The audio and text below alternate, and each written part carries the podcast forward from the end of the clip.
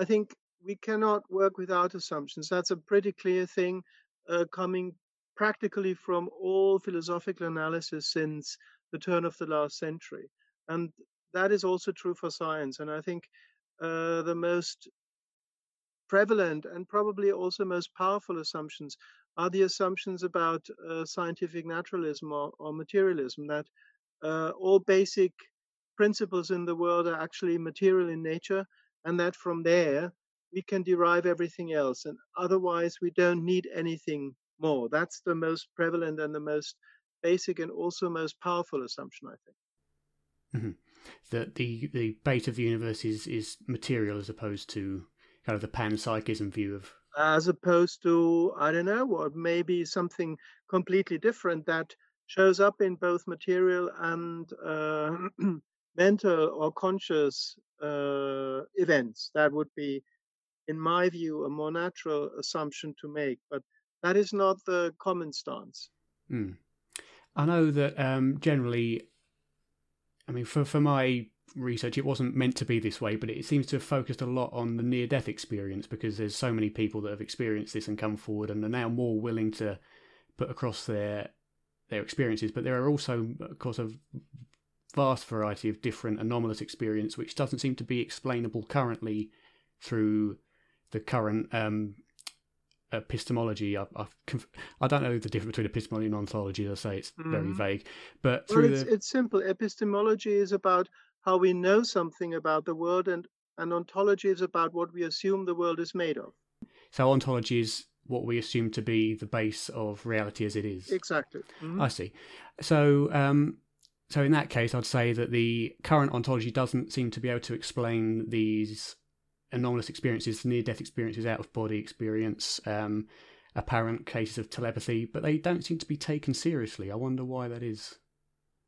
You wonder why they are not being taken seriously? Yeah, I mean well, they, they are by a select few scientists, but mm-hmm. in general they're they're met with very strong disdain. Well, exa- that's exactly the point. I think the background assumptions that most scientists make about materialism and about how the world is uh, constructed does not allow for such uh, experiences. They simply can't be explained or they can't be conceptualized within a framework of uh, materialist science. So there are two options. You either have to change the framework or you deny the, the experiences. And denying the experiences is always the easier and the, the, let's say, more natural reaction towards them. And that is what happens in the scientific community. Scientists are not really uh, very fond of changing their assumptions. So they say, well, these experiences are either fraud or they are negligible or they uh, are fake or we don't want to do deal with them. Those are the major reactions, and that's why they are not being taken seriously. Mm. And I would opt for the contrary stance and say, well, folks, these experiences and these data are around and they are powerful enough to be taken seriously. So we need to take them seriously, and that leads us to uh, look for a different framework for science. Hmm. One of the books I'm working through currently, um, in the meantime, is "The Self Does Not Die" by mm-hmm. uh, Titus Rivas and others. Yeah. Um, and to me, it seems incredible that there's so many experiences with ver- uh, veridical objective perception at yes. times when the brain isn't functioning to the level that we assume consciousness is, is available mm-hmm. that it seems incredible that people c- don't seem to regard that as, as reasonable evidence because the nature of it's anecdotal or it's um, regarding meta analyses. I agree I with you. I don't it's see incredible. how that's not taken. yeah, it is. So I wonder. It it just testifies to the power of of the of the conceptualization and the background assumptions. They are very powerful. Hmm. If you don't have a theory and if you don't have a theoretical model, to see and explain uh, phenomena. You simply don't see them.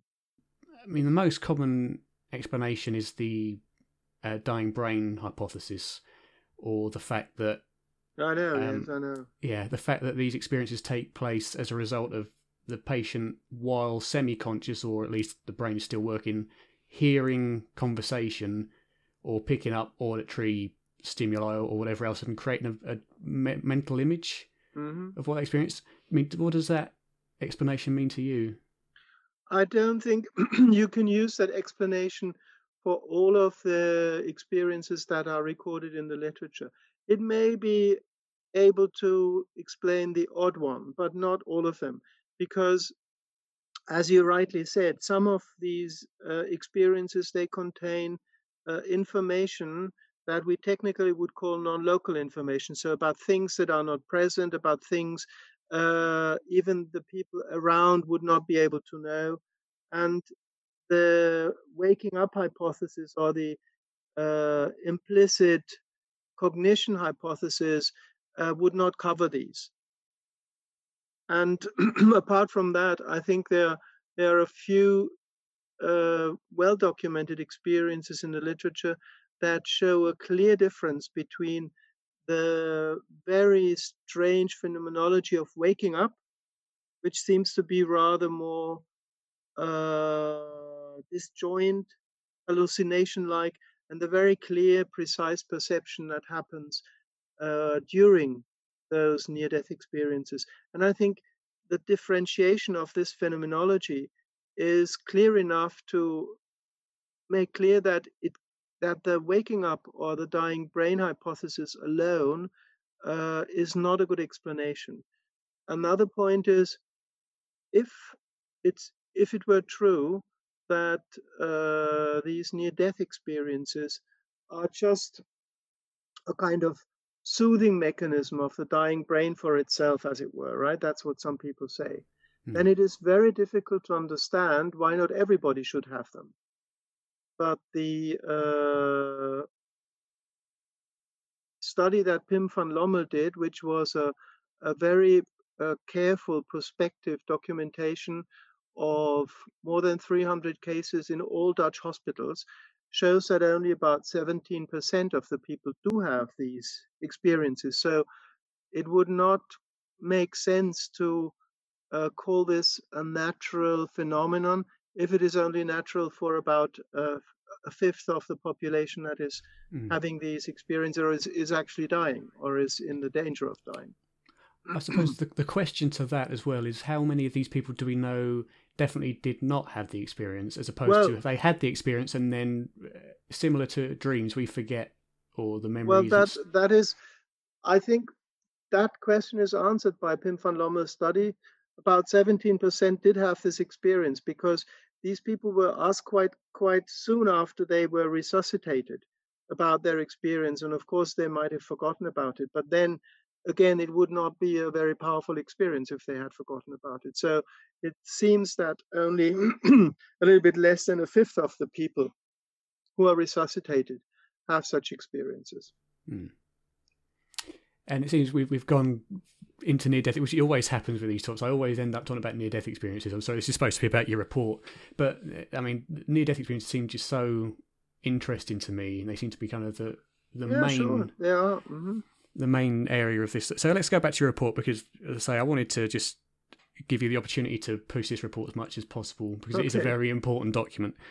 Um, so yes, this is an important point. The large database of parapsychology and anomalous condition, uh, con- cognition research. Um, there is a lot of of um, of data surrounding various paranormal uh, conditions such as telepathy. Mm-hmm. Um, and I, I, know a big advocate of that is Rupert Sheldrake, who does a lot of research into this sort of thing. Mm-hmm. Um, and Dr. Sheldrake, unfortunately, is again seen as kind of a, a heretic yeah. And uh, everything concerning telepathy or paranormal is classed, and I hate the word pseudoscience, mm-hmm. and I mm-hmm. hate the word woo even more. Um, so the data, though, apparently is very statistically relevant to suggest that these phenomena is, yes. do occur. So is that the, what, what kind of studies have been done, and what, what's the relevant of the of the data? Well, there are uh, there are various uh, experimental paradigms that have been conducted over the last forty or so years, and there is a recent uh, meta, uh, it's a recent survey uh, of meta-analyses that Etzel Cardeña published, which I've refer- referenced in the report, that pulls them all together.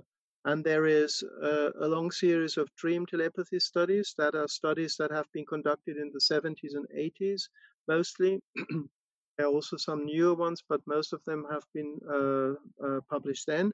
These are studies where people were sleeping in a lab and other people had to in inverted commas send them information like uh, images or uh, pictures from from from from films and the people were then woken up and described their dreams or whatever happened in their in their mind while they were sleeping. And then what they described was rated by uh, external raters and that compared to the material that the senders uh, were trying to send. This uh, shows significantly more uh, material that was or, or, affinity to the material that was being sent than by chance. And the meta-analysis of that again is is very significant.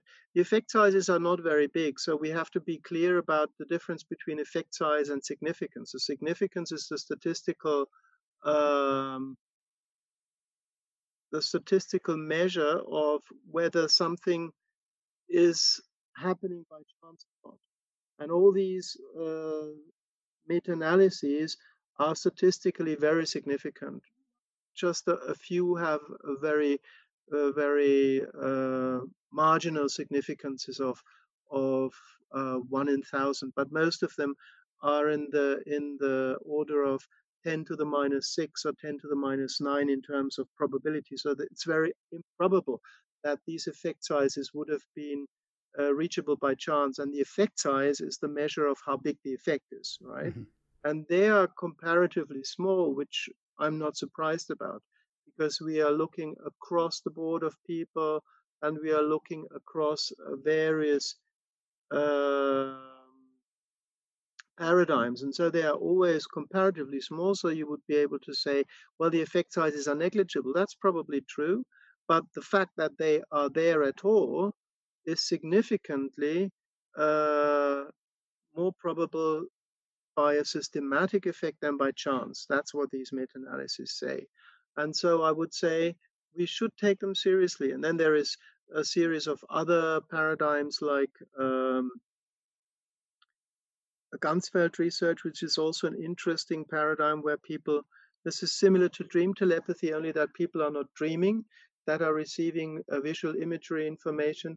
They are sitting in a relaxed chair and uh, are being they are being put in what is called a Ganzfeld. So they are they are looking at uh, a visual field that has no um, no contrast and they are listening to pink noise which is no acoustic information and in that field they are just giving out their mentation whatever comes to their mind and and that is that is then also again put into relationship to what other people in other rooms are trying to transmit whereby transmit and send is always to be heard in, in inverted commas because we don't know whether there is any transmission or whether it's another process and again, this is a very powerful and very strong effect. And so there are uh, various uh, such paradigms that have been researched, and to my knowledge, all paradigms, if they are being uh, meta meta analyzed, have a strong, significant effect with uh, effect sizes around a tenth or a, a fifteenth of a standard deviation. So the effect sizes are small, but they are all highly significant. So they certainly warrant further investigation, regardless of the small effect size. I would, I would say. I would say they warrant further investigation, and but the point is more like uh, it should, it should set us thinking that uh, uh, the current model of science is actually not able easily to accommodate that. It is possible. We we've shown that with uh, with a couple of theoretical papers, but the, the very crude, let's say, Newtonian uh, materialist model is not uh, able to accommodate these effects. So we would at least have to, to expand this model a little bit further to allow for what technically is called non-local effects, that is, effects that are not transmitted by our known physical signals. The way how we try to conceptualize that is saying by saying there is likely another process similar to what we know from quantum theory as entanglement effects, but these effects are likely uh, more general, are systemic, not physical in nature, not necessarily, but systemic. So whenever you have a certain setup of the system, you may probably be able to create this kind of relationship that allows for that information to be shared, as it were. It is as if you have a shared field of information that various people can have access to without there being any signals or any transmission or so. If that makes mm-hmm. sense. Yeah, it does. I'm, having not been trained in science or philosophy, it's, it's difficult to get your head around for, for the lay. It is difficult. Yeah. I mean, it's even difficult for scientists, to be fair. so I must be doing okay then. Okay, uh, brilliant. So it says here as well another point: um, an increasing number of open-minded scientists are already researching these frontier areas. And, and, for those that, that don't know, I'm taking these points directly off the summary Galileo report, uh, which summarises the the arguments. Um, many would say that that's not the case. That the majority of, of scientists are just not taking this this kind of thing seriously, and would have you suggest that any anybody that does are pseudoscientists or yeah i mean this is but that's not an argument that's just polemic mm-hmm. i mean you can always call someone a pseudoscientist and that is then just a derogatory term without having to deal with the with the facts and the arguments and i don't think that's uh, a very honest style of discussion no but it is an argument that you see uh, way over the top on, on especially well, I mean, online it's used a lot. I agree. Yeah. And it's actually an argument that uh, is used so that people don't have to uh, some further thinking. I mean, there is a there is a famous there is a famous um, sociologist of knowledge knowledge Ludwig Fleck who studied uh, how scientific facts come about. And if you want to summarize his findings, you can say a scientific fact is uh, is the agreement of scientists to stop to stop thinking, and that is what is being being done here. People just stop thinking and refuse to think further or to reopen the box to think about what is in it. And mm-hmm. then you put a stamp on it and say pseudoscience, occultism, esotericism, you name it that is not an argument, it's just a derogatory term. Mm. I think, in my opinion, as well, regarding to scientific facts, I would say that a, a fact is not a definite established truth. It's an agreement, as you say, yeah. that has the most evidence currently to support it, but that doesn't mean that that can't change as we it's, develop further that's evidence. exactly the point and what is even more important is a, a fact a scientific fact is only an empirical a set of data together with a theoretical understanding. We, we do have uh, empirical facts and data that do not come with a good uh, theoretical understanding. For instance, all these anomalous cognition things which I mentioned, they belong to that category. And because we don't have a good scientific understanding of the theory behind it, we cannot claim that these are scientific facts. They are just empirical anomalies but empirical anomalies have to be taken seriously in order to hmm. advance our understanding of science. Yes. There's one thing I wanted to ask. I, I um, asked David Lorimer, but of course, this is your publication and you'd know more about it. It's regarding something in the main report that I didn't fully understand. If I can get it out of this drawer. Mm-hmm. So underneath a pile of other books. Right. Um, it was regarding um, a model that you created to explain the connection of, of body and mind.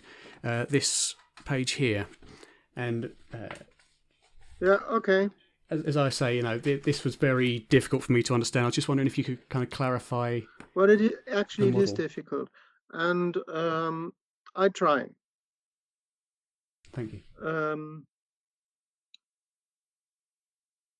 we try to conceptualize causes in our in the current uh, scientific world world model as signals. So something that comes along and hits something else like billiard balls, right? So that you you always have have some contact and then something happens and that produces another contact or another interaction and something else happens. So you have a chain of causes that at least theoretically is unbroken and goes through with contiguity from from the beginning of the cause to the end of the effect right? That is how we conceptualize causes. That's what i call a signal theory of of cause and effect. It goes back to to uh, hume at least and maybe other people and it, it's the way how science conceptualizes uh, a cause right in our in our normal and that is what we call a local cause. It's local because you have a signal, and that signal travels with a specific speed, the speed of light. Okay, so if you want to to uh, produce any effect in this world, you have to have a signal. So if I switch off my computer here, then uh, the current would be broken and the image would be gone here, and you would not be able to hear me, and I would not be able to see you.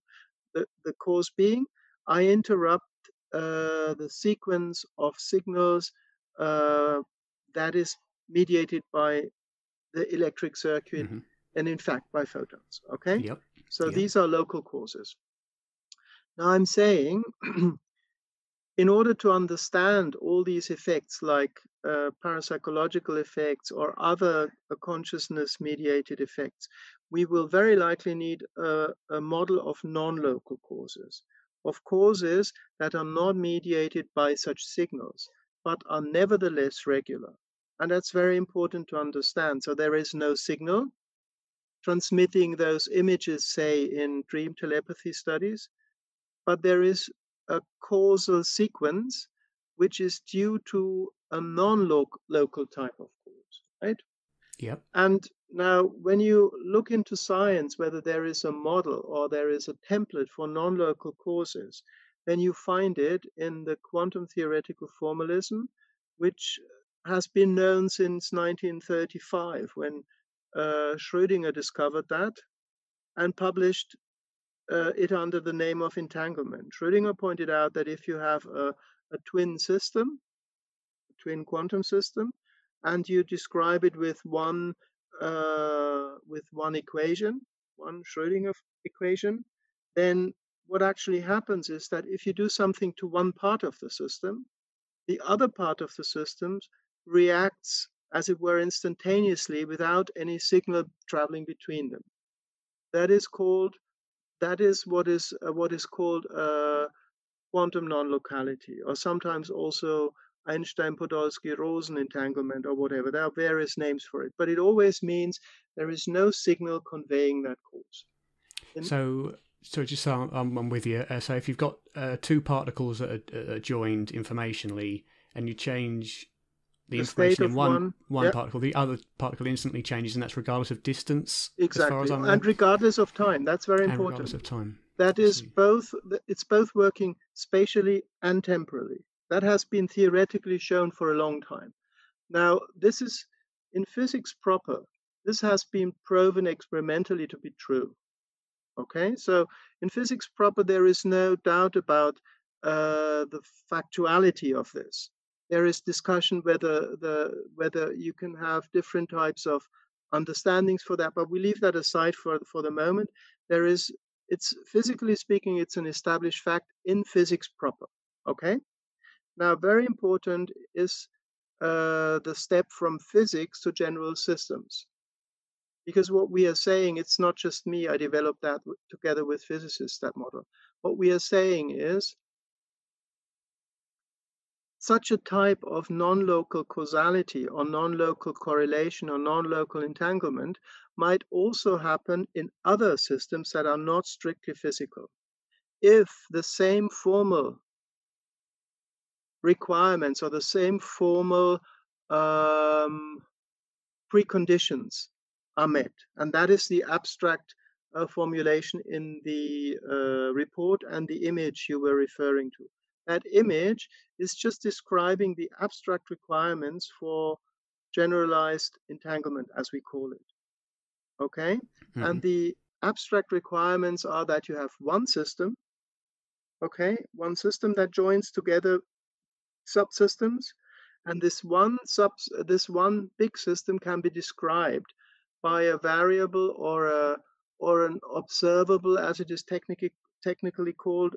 That means a, a description, and that this description is incompatible or complementary to descriptions of the subsystems. All right. right. So whenever you have that, formally speaking, the uh, the model would assume that non-local correlations are being set up between these subparts of the system. Now, you could, for instance, say that community, connectedness, is a, lo- a global description of the system, and separation or individuality is a description of the subsystems. And these right. two descriptions, separation or individuality, and community or connectedness, would be incompatible descriptions. That would be one way of analyzing that. And there are various other ways of analyzing uh, such systems. And when you do that, you you come to understand that perhaps such a generalized entanglement correlation might be actually much more common than we we assume it is. And if that is true, then we have a very rational understanding of how such phenomena as, for instance, uh, telepathy, clairvoyance, um, even precognition could happen because entanglement relations can also happen across time. Mm-hmm. As you say, very difficult. It is difficult and it's a different way of thinking about things. Mm. I mean, it took me quite a, a, few years to get my head around that. And so I'm not expecting people to understand that within 15 minutes. But uh, what is necessary to understand is that there is actually a rational way of describing that whether it's true is another matter. We have to discuss that and we have to uh, make further experiments in that and so forth. But there is a rational way of doing that. It's just one way. There are other ways of doing that as well. And it shows if you are willing, you can actually accommodate these phenomena within a scientific description of our world. The only thing you have to do is let go of a purely localist materialist framework. That you have to let go. Which, as we say, is based on assumptions that yeah. are made, and yeah. Mm-hmm. yeah, and that can't be escaped. Okay, brilliant. I'll probably have to watch this again a few dozen times to really get to grips with what you're saying. but um, but I, I understand kind of the, the framework. It's much easier hearing it from you than reading it. I guess that's just yeah. the way I the way I learn. Um, so I appreciate that. Thanks for clarifying. So um, we'll keep going with with the report itself. So what is kind of your aim for the report? Well, my aim for the report is actually very modest. I would I would be happy if young people take it up and read it and know and understand that what they are being taught that science is about is only part of the of of the whole story. That more uh, advanced scientists that have always been thinking this is all bullshit start thinking and maybe think well, maybe it's not all bullshit, and that people start to um, discuss, consider, think about uh, a broadened view of science. That is my that is my aim. It would be starting a discussion. It would be starting a discourse on on on those assumptions, so that uh, young people who want to do something else are not being uh, counsel to to not do that because it's unscientific that older people who are being approached by young people would be a little bit more careful in saying things like this is all pseudoscience or this is bullshit but are open and and discuss with their with their young tutees how to go about that type of thing and yeah. maybe that some schools and some universities open the odd summer course or the odd uh, postgraduate course to advance a more a broader te- uh, a broader methodology. Mm. And I would agree that's an incredibly important thing to do because what the scientific community it seems is lacking is skepticism towards its own exactly. paradigm. There's certainly a lot of skepticism towards this fringe science, as you can Mm-hmm. see with, um, and it's a shame the likes of Rupert Sheldrake, who Mhm, the response to him and folks like Eben Alexander mhm. um, will very strongly put off anybody to want to look into this kind of subject Mm-hmm. seriously and put it forward. To be met with that sort of criticism, you don't you don't really want that, um, and it's a shame I because agree. Yes. I think it's very important that science as a as a process, not as an established lifestyle, but as a process of discovery, needs to needs to look at fringe hmm topics Well, and I- I completely agree because if you look into the history of science, progress was always made when uh, phenomena on the fringe were being taken seriously and put into the, into the focus of the mainstream community. That is how historically uh, scientific progress has always happened. I Hmm. mean, there were always also fringy phenomena that turned out to be fake. That is, therefore, it's quite it's quite uh, natural to be careful and skeptical skeptical about these. I would I would agree to that. But in general terms, the heuristic, so the methodology methodological approach should be to look at fringe phenomena more carefully because that is where the progress happens. and all these fringe ideas that are seen initially as wacky or mm, similar to what lunatics would, would, would think of this is how new discoveries begin and it's important to be able to have these dreams Exactly. I mean, that's not always the case, but very often and some or sometimes. And and even if it's only the case sometimes, it's worth our while. yes that's right Mm. it may be one in a hundred but that one in a hundred could be an incredibly important discovery in regards to the, to the report i think the most important thing that you mention and the most important thing that sh- people must consider about this report is that these anomalous experiences and phenomena that, phenomena that question the current dominant materialistic paradigm of science do happen regardless of whether they should or should not according to our current mater- materialistic paradigm. They do happen and there's no point in denying that they do happen. Hmm the question is do we do what most scientists do and approach it with this materialistic background assumption that it must be caused by brain phenomena or delusion or do we approach it with a more open mind to other possible explanations hmm that perhaps there's something that we don't understand i mean the me being focused mainly on life after death the big question for me is the connection between mind and brain Yeah. I mean, that's a big question anyway. yeah, of course. The um, hard problem: how does hmm non-conscious matter give rise to consciousness? If indeed it does, I don't think it does. According to the data I've seen, I see is it more more of a filter hmm of some unknown force that we don't know about yet. But the problem is because we can't describe that force, it's not really seen as hmm relevant.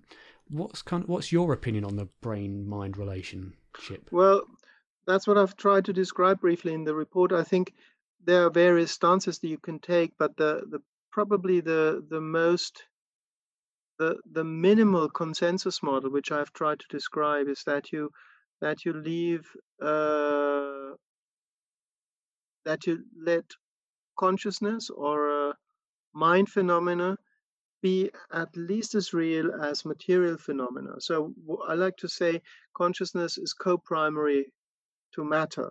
So both are primary in a sense, and maybe there is an underlying unity which we don't have access otherwise than through material uh, and conscious phenomena, which we don't know. But these two are probably uh, co-primary, and I I like the expression that Niels Bohr coined, uh, saying that these two are complementary. So they are in a way opposite or, or opposing ways of describing reality, which kind of contradict each other, but they are still necessary to describe the whole, namely the human being. And I would say that's a minimum consensus model.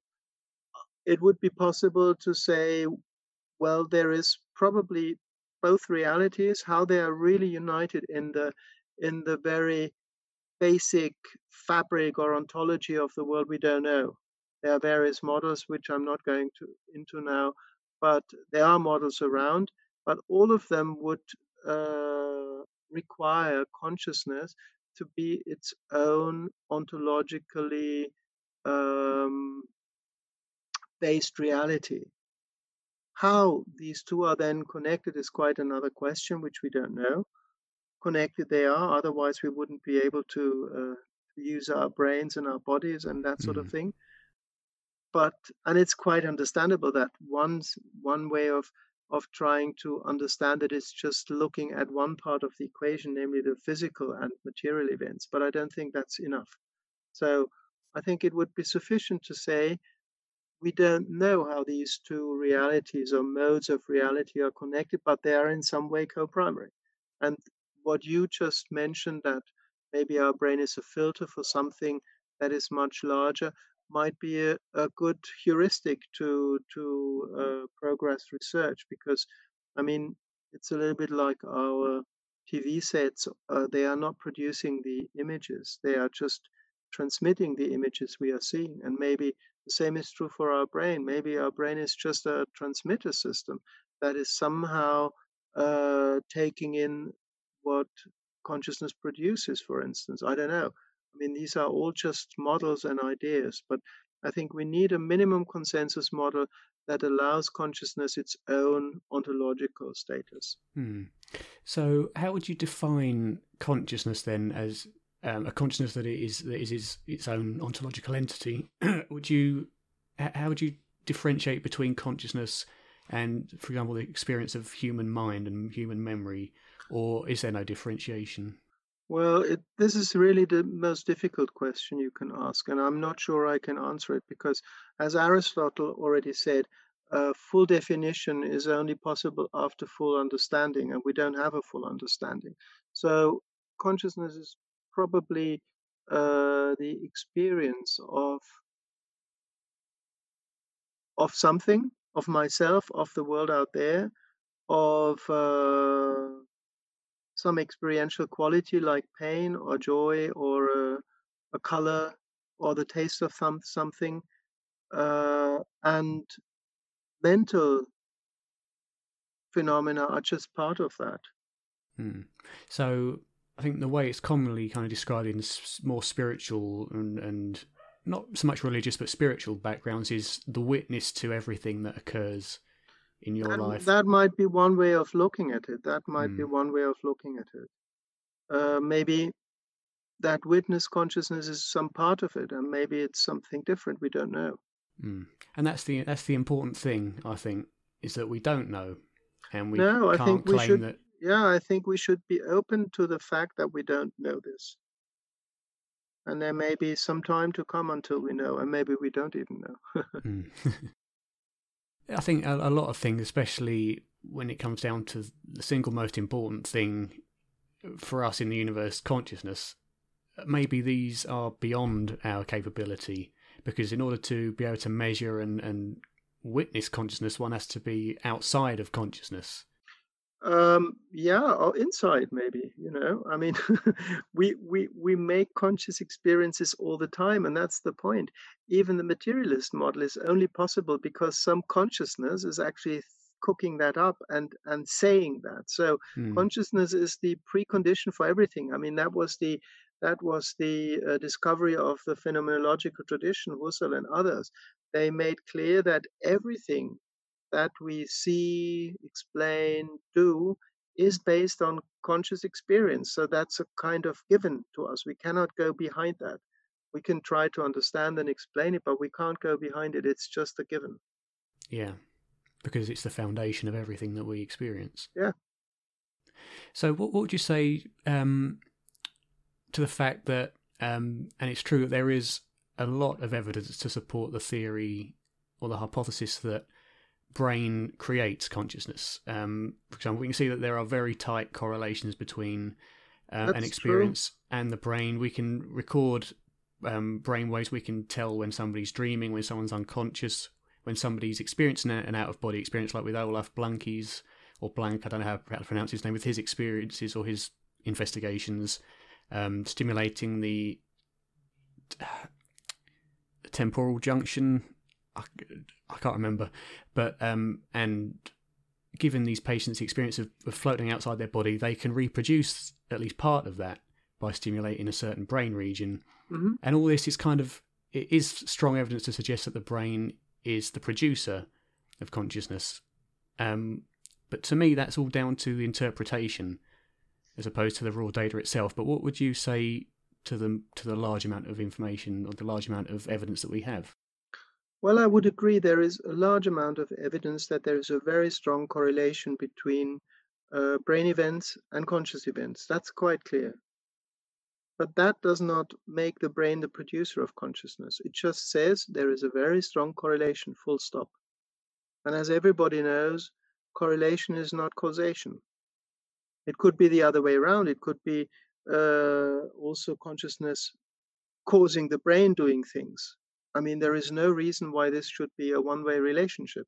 So if there is causation, uh, there if there is correlation, it means there is correlation, not more. Hmm. Mm-hmm. And there is no causal theory around that really explains how the brain is actually producing this consciousness. There is a lot of thinking about uh, large networks producing consciousness. That may be true or may not be true. But if it were true, I'm wondering why would why would the uh, cerebellum not be conscious? There are a lot of connections in the cerebellum even more neurons. Why is it not conscious? Why is the immune system not conscious? We have huge number of cells that are all interrelated in our immune system. Why are our gut microbiomes not conscious? They're a, a, a power of 10 more, uh, factor of 10 more uh, uh, bacteria in our in our body than we have cells. So why are they not conscious? They have very tight interrelations. Why is the internet not conscious? There are huge numbers of computers connected. We have no uh, indication that the internet is conscious. So it seems to be something else than just being connected and being uh, a strong network. So I would say yes, there is a very strong correlation, but there is no causal theory and there is no evidence that it's causation.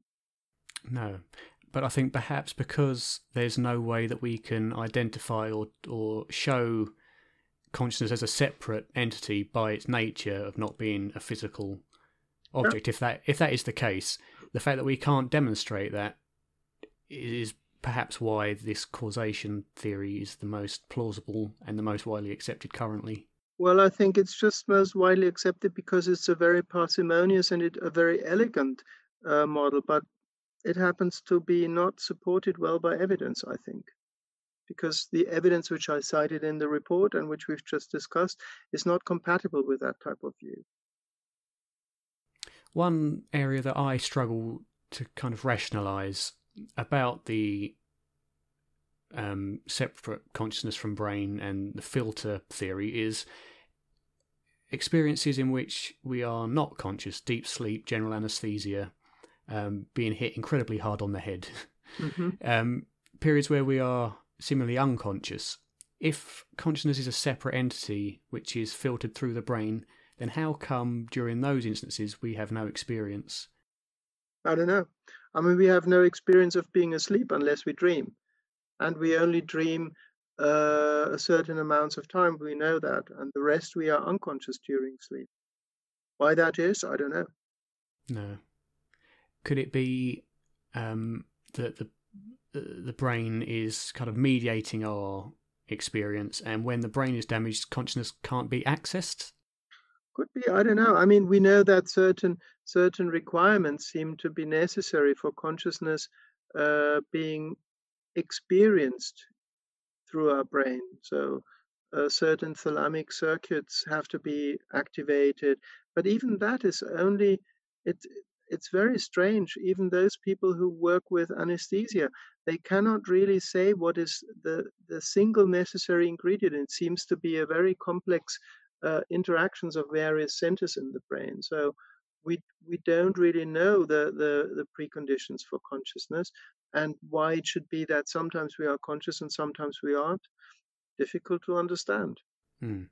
And it's it's experiences like that that do back up the um, the emergence hypothesis. But to me, yeah. I'm I'm sure you'd probably agree that regardless of this, there are many many experiences and many phenomena that that theory shouldn't accommodate and yet happen. Exactly. And this that's that, what that's makes exactly the question it. point. Hmm. That's exactly the point. So I'm saying because these experiences and these phenomena happen, and because they are not uh, compatible with the current model, we have to re- rethink that model. Very simple. I mean, one can, of course, choose and say, I'm not interested in these experiences. I'm working on the established model. Fair enough. I don't think it's a very clever move, but it's fair enough. The problem is if, if you ignore these experiences and continue working on the standard model, if that standard model turns out to be incomplete, Mhm. then you're reinforcing something that isn't 100% correct. That's exactly the point. Mm. So there have been many attempts to explain in physical terms what happens during near death experiences and out of body experiences, astral projection, which is the same as out of body experience in my opinion, um, and telepathy and remote viewing. uh, All, all these ph- um, phenomenological, that's a big word, phenomenological experiences. hmm Um, have you heard of any materialistic explanation that seems reasonable to explain any of these phenomena, or No, the only the only the only one that comes remotely close to it is the is uh, what I think it's Peter Marsh. I'm not quite sure. Uh, someone by the name of Marsh has published, and that is uh, that it is a waking up experience uh, that is happening. But as we explained, or as we discussed previously, that does not cover the full phenomenology because there is differences between waking up and uh, near-death experiences. So I don't think this is a viable theory. It may may be covering some some phenomena, but not all of them.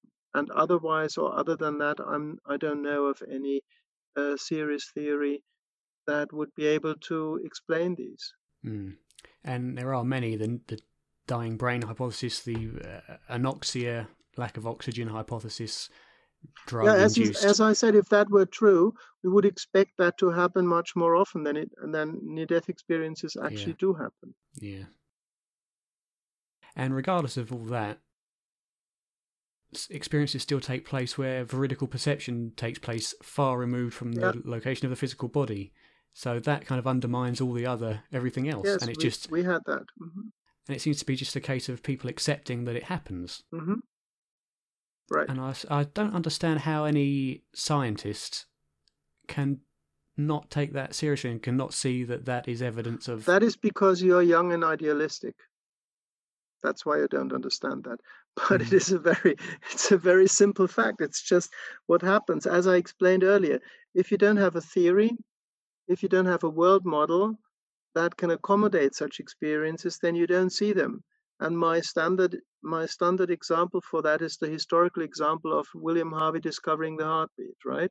William Harvey was a physician to the English king, and he he did not believe the standard theoretical model of how the circulation comes about. That standard model derived from Aristotle was that uh, circulation comes about because the heart is a convection warmer, warms the blood, it goes up to the brain, the brain is a cooler, goes down, and so we have circulation explained. That was how, up till 1600 roughly, uh, circulation was explained. And in such a model, a heartbeat does not exist because a heart is not a pump, it's a circulation warmer, Yeah. right? So Yeah. people were actually unable to hear the heartbeat. When Harvey published that around 1623, there was an outcry going through Europe saying, There is no one in Venice who can hear a heartbeat. When I heard that for the first time, I didn't believe it. So I looked up the sources, and it's actually true. It's written literally in a book that was published 1648. There is no one in Venice who can hear a heartbeat. It seems quite incredible, right? That such a natural thing uh, like a heartbeat was denied by knowledgeable people in the beginning of the 17th century. But they did. And why did they do that? Because they had a theory in which a heartbeat did not occur and was not necessary. So they didn't actually hear that heartbeat until you had a model, and Harvey provided that model by a vivisection and looking at, at open dogs and animals, uh, seeing the pumping heart. he said the heart is a pump, therefore there must be a sound coming from that pumping. And so he had a model, and the heartbeat was a natural consequence Mm. of that. So if you don't have a model, you cannot see the phenomena. It's quite as simple as that. And because people don't have a model, they don't see the phenomena and they don't take them seriously. It's it's a big testament to the fact that the human mind and the human intellect can just be completely fooled, yeah. even by the most intelligent people on the planet. Okay, brilliant. So let's let's finish off just by asking the the big question for for my research, Okay. which is death. What, in your opinion, does the research suggest is our experience after the death of the body? I'm not sure we can really say anything about that because all the data we have is from people who have been sort of dead, right? They haven't been really dead. They've been sort of dead and maybe half an hour dead or 20 minutes dead or 45 minutes and then being resuscitated and coming back to life. We know that death is a very gradual process. The body and the organs can be kept viable for quite a long time if they have the right environment. And so we don't know about real death, and I don't know uh, whether it makes sense to talk about that because there is no scientific evidence for that. Hmm. And I like the way um, Dr. Jan Holden summarises it when she says um, that all the evidence of near death experience and other phenomena surrounding death comes from reports of people who, as you say, were by definition not dead, but as close as we can possibly get to being dead no Mm. heartbeat, flatline brain activity hmm um, and who then returned. So we can certainly say what happens up to the point of where we can measure at death, Mhm. but to what happens afterwards We don't know. for eternity, we don't know. We can guess, Exactly. and we can say that it seems that consciousness can survive uh, in a brain state where it shouldn't survive. But Mhm. what that means beyond that, we can't say. And I think that's the best way to put it because that's the honest way to put it. I would I would agree with that. Yes.